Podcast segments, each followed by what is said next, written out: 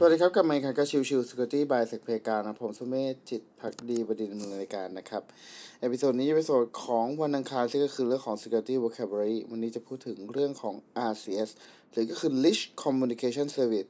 อันนี้ผมเอามาจากทางฝั่งของ d r o y s a n นะครับ ก็มีพูดถึงเรื่องของอตัว SMS ว่าทำไมถูกถึงถูกเลิกใช้งานนะครับ แล้วก็อะไรคือ solution ที่จะเข้ามาแทนที่นะครับ ในพาร์ทนี้ทางฝั่งของ SMS เนี่ยจะมีความเสี่ยงด้วยกัน2ส่วนคือ 1. เสี่ยงต่อการโดนดักอ่าน SMS นะครับ ผู้ไม่หวังดีสามารถใช้ช่องโหว่จากผู้ให้บริการมือถือ เพื่อดักอ่านข้อความ SMS ของผู้ใช้งานได้ และแน่นอนว่าในเมื่อการจริงจังการทำธุรกรรมต่างๆล้วนใช้ SMS เป็นตัวกลางในการส่งข้อความ และเทคโนโลยีนี้ไม่มีการเข้ารหัสข้อความใด ๆ อาจทำให้ข้อมูลส่วนตัวของเราเกิดความเสี่ยงต่อการถูกโจรกรรมได้ ในประเด็นที่ 2 คือเสี่ยงต่อการโดนส่งลิงก์ปลอมแปลง ข้อนี้ดูเหมือนจะใกล้ตัวกับผู้ใช้งานหลาย ๆ คนในบ้านเรามากที่สุด เพราะผู้ไม่หวังดีสามารถส่ง SMS ที่ปลอมแปลงเป็นหน่วยงานต่าง ๆ พร้อมส่งลิงก์ดักจับข้อมูลส่วนตัว หลอกให้เรากดได้ หรือก็คือตัวของ phishing นั่นแหละนะครับ จริง ๆ แล้วใน part นี้ก็ถือว่าเป็นความเสี่ยงที่ต้องบอกว่ามันเกิดมาจากที่ในตอนนั้นก่อนหน้านี้เลยเนี่ย ตัวของ SMS มันถูกสร้างขึ้นมาเพื่อจะใช้งานสำหรับในการส่งรับข้อความ แต่มันไม่ได้มีการถูกดีไซน์ออกมาในเรื่องของความปลอดภัยแต่อย่างใด ดังนั้นในพาร์ทนี้ถ้าเรามองจริงแล้ว SMS ก็ถือว่ามันไม่ได้แตกต่างกับระบบอื่นใดๆครับ เทคโนโลยีก่อนหน้านี้โปรโตคอลก่อนหน้านี้ทั้งหมดส่วนใหญ่มักจะทำโดยที่ไม่ได้อ้างอิง หรือคำนึงถึงเรื่องของ security มาก่อน ซึ่งมันถึงก็เป็นจุดที่ทำให้มันมีช่องโหว่มากมายอะทีนี้เรามาพูดถึงเรื่องของตัวที่มันแทนที่กัน ตัวของ RCS นะครับ หรือก็คือ Rich Communication Service เนี่ย เป็นมาตรฐานกลางการส่งข้อความใหม่ขององค์กรกำกับดูแล มาตรฐานการสื่อสาร หรือก็คือ GSM Association เหมือนกับที่บลูทูธแล้วก็ Wi-Fi เป็นมาตรมาตรฐานกลางการเชื่อมต่อที่มีองค์กรอย่างบลูทูธ SIG และ Wi-Fi Alliance คอยกำกับดูแลอยู่ โดย RCS ได้พัฒนาต่อยอดมาจาก SMS และ ได้เปิดตัวอย่างเป็นทางการตั้งแต่ปี 2008 แล้วนะครับ หลังจากนั้นในปี 2019 Google ก็ได้เป็นหัวเรือใหญ่ที่จะหยิบใช้ระบบนี้ไม่ว่าจะเป็นในระบบแอปพลิเคชันใดๆ ของ Android ในปี 2019 และณปัจจุบันก็มีสมาร์ทโฟน Android มากกว่า 500 แบรนด์ที่เปลี่ยนมาใช้มาตรฐานที่ว่านี้สรุปแล้ว RCS ดีกว่าของเดิมอย่างไรมาสรุปกันนะครับในส่วนของ RCS มีการรองรับส่วนต่างๆ ที่เพิ่มมาจาก SMS มากมายนะครับ ไม่ว่าจะเป็นเรื่องของการไม่จำกัดจำนวนตัวอักษรต่อหนึ่งข้อความ 2. ส่งภาพภาพวิดีโอ ภาพ GIF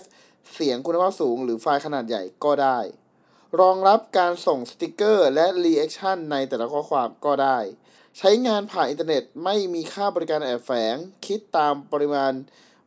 เน็ตเหมือนแอปแชททั่วไป รองรับ feature แชทกลุ่ม ดูได้ว่าใครอ่านข้อความแล้วบ้าง และสุดท้ายคือรองรับการเข้ารหัสแบบ end-to-end encryption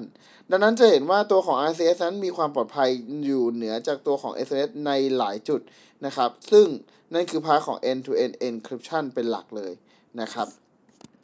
นอกจากนี้ฝั่งของ RCS ยังรองรับการยืนยันตัวตนสำหรับบริษัท องค์กรและหน่วยงานต่างๆ ว่าเป็นบัญชีของหน่วยงานนั้นๆจริง ๆ อีกด้วย จะมีเครื่องหมายติ๊กถูกหลังชื่อเหมือนในแอปโซเชียลซึ่งปลอมแปลงได้ค่อนข้างยาก และตรวจสอบได้ว่าข้อความที่ส่งมาในมือถือเราไม่ใช่ข้อความที่หลอกลวง นั่นคือทำให้จุดเหล่านี้ทำให้ตัวของทาง RCS ถึงเป็นตัวแทนที่ในตัวระบบ SMS ได้นั่นเองนะครับ แต่ทีนี้ก็มีประเด็นอีกว่า อ้าว แล้วทำไม RCS ดีขนาดนี้ทำไม Apple ไม่เข้าร่วมล่ะนะครับ เอ่อ Apple ยังเป็นแบรนด์อันดับหนึ่งในเรื่องของการคัดค้านไม่นำระบบ RCS เป็นมาตรฐานกลางในการส่งข้อความระหว่างแพลตฟอร์มเสียที ทั้งทั้งที่ตนเองก็มีแอปข้อความอย่าง iMessage ที่ทำได้เหมือนกับตัวระบบ RCS ทุกอย่าง แต่การส่งข้อความข้ามแพลตฟอร์มระหว่าง Android และ iOS ต้องทำผ่าน SMS เท่านั้น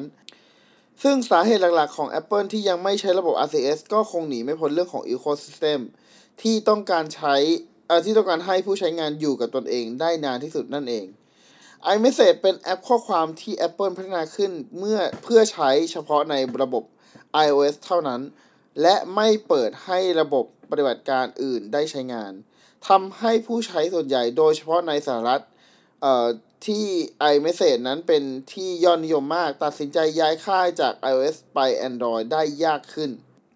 ดังนั้นถ้า Apple ยอมอ่อนข้อเปลี่ยนมาใช้ RCS อาจทำให้ผู้ใช้งานที่เคยผูกติดกับแบรนด์ เปลี่ยนไปใช้สมาร์ทโฟนอื่นๆ ซึ่งไม่ส่งผลดีต่อบริษัทแน่ ๆ ทั้งในแง่ของยอดขายมือถือที่ลดลง และ iMessage ก็จะมีส่วนแบ่งการตลาดในแอปแชทน้อยลงอีกด้วยนะครับแต่เช่นเดียวกันครับ ถ้าถามว่าตัวของ RCS มีโอกาสไหมที่จะถูกนำไปใช้กับตัวของฝั่งของ iOS ถ้าให้มอง ปัจจุบันนะครับยังไม่มีโอกาส เพราะตัวทีมคุกเองก็เคยให้สัมภาษณ์ถึงเรื่องนี้ในช่วงปี 2022 โดยเจ้าตัวเผยว่ายังไม่สนใจที่จะนำระบบ RCS มาใช้งานเป็นมาตรฐานการส่งข้อความใน iOS โดยเหตุผลว่ายังไม่มีผู้ใช้งานเรียกร้อง RCS มากถึงขนาดนั้น และเมื่อผู้สัมภาษณ์พูดถึงปัญหาความไม่เข้ากันของฝั่ง Android และ iOS เราส่งภาพให้คนในครอบครัวดูผ่าน SMS แล้วภาพแตก ทีมคุกก็ได้แค่ตอบกลับมาแสบๆว่า งั้นก็ซื้อ iPhone ให้คุณให้แม่คุณสินะครับซึ่งแสดงถึงความแน่วแน่ว่าจะไม่เปลี่ยนแปลงระบบแน่นอนนะครับ อันนี้เป็นพาที่เป็นการยืนยันไกลๆของทาง Apple นั่นเองนะครับทั้งนี้ Apple ก็มีสิทธิ์ที่จะโดนสหรัฐสหภาพยุโรปหรือ EU นะครับที่เป็นไม้เบื่อไม้เมากันมานานอาจบังคับ ให้ iMessage ต้องปรับตัวไปใช้มาตรฐาน RCS ก็เป็นได้นะครับ แต่ก่อนหน้านี้เมื่อเดือนกันยายน 2023 Apple เพิ่งหลุดจากสถานะ Gatekeeper ซึ่งมีอำนาจในการควบคุมผู้เล่นอื่นในกลุ่มแอปแชทเนื่องจาก Apple ได้อ้างว่า iMessage มีผู้ใช้งานเพียง 40 ล้านรายในสถานในตลาดยุโรปเท่านั้น ซึ่งไม่มากพอที่จะทำให้ตัวเองมีอำนาจเหนือตลาดได้ อย่างไรก็ดีถึงแม้ EU จะถอดสถานะ Gatekeeper ให้ iMessage แล้ว แต่ก็ไม่ได้หมายความว่า Apple จะรอดแบบถาวรเพราะ ทาง EU ได้เก็บข้อโต้แย้งที่ว่านี้ ไปพิจารณาและวิเคราะห์สถานะของตัวแอปกันใหม่อีกครั้ง โดยคาดว่าจะใช้เวลาประมาณ 5 เดือน ซึ่งนั่นคือคำตอบที่เร็วที่สุดน่าจะเป็นช่วงเดือนกุมภาพันธ์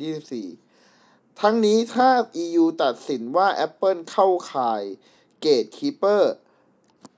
iMessage จะถูกบังคับให้ใช้มาตรฐาน RCS ภายในเดือนสิงหาคมปี 2024 นั่นเองนะครับ ทีนี้เรามาดูกันอีกทีหนึ่งในช่วงท้ายสุดนะครับว่าแล้วทำไม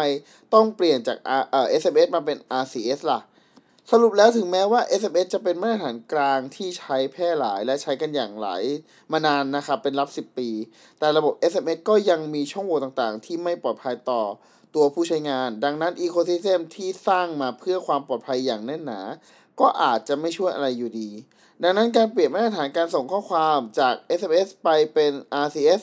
ที่มีทุก feature ครอบคลุมทุกการใช้งานปัจจุบัน รวมถึงพัฒนาระบบความปลอดภัยที่แน่นหนากว่า จะช่วยยกระดับความปลอดภัยในการใช้งานมือถือให้กับทุกคนได้มากขึ้น รวมถึงช่วยให้การส่งข้อความข้ามระบบ iOS กับ Android ราบรื่น และไร้รอยต่อมากขึ้นนั่นเองนะครับ ก็ถือว่าถ้าผมมองจริงอันนี้เป็น episode ที่เรียกว่าเป็น Security Vocabulary ที่นานที่สุดสำหรับสำหรับเท่าที่ผมทำมานะครับ แต่ว่าก็อยากให้ข้อมูลมันครบถ้วน เพราะว่าด้วยความที่ทุกทาง Droidsans เนี่ยเขาทำเอ่อข้อมูลสรุปมาได้อย่างดีนะครับ ผมก็เลยรู้สึกว่าเออ มันน่าจะพูดให้ครบรูปตามที่ควรจะเป็นนั่นเองนะครับ โอเค episode นี้ก็ประมาณนี้ครับ ขอบคุณทุกท่านที่เข้ามาติดตามแล้วพบกันใหม่สำหรับวันนี้ลากันไปก่อน สวัสดีครับ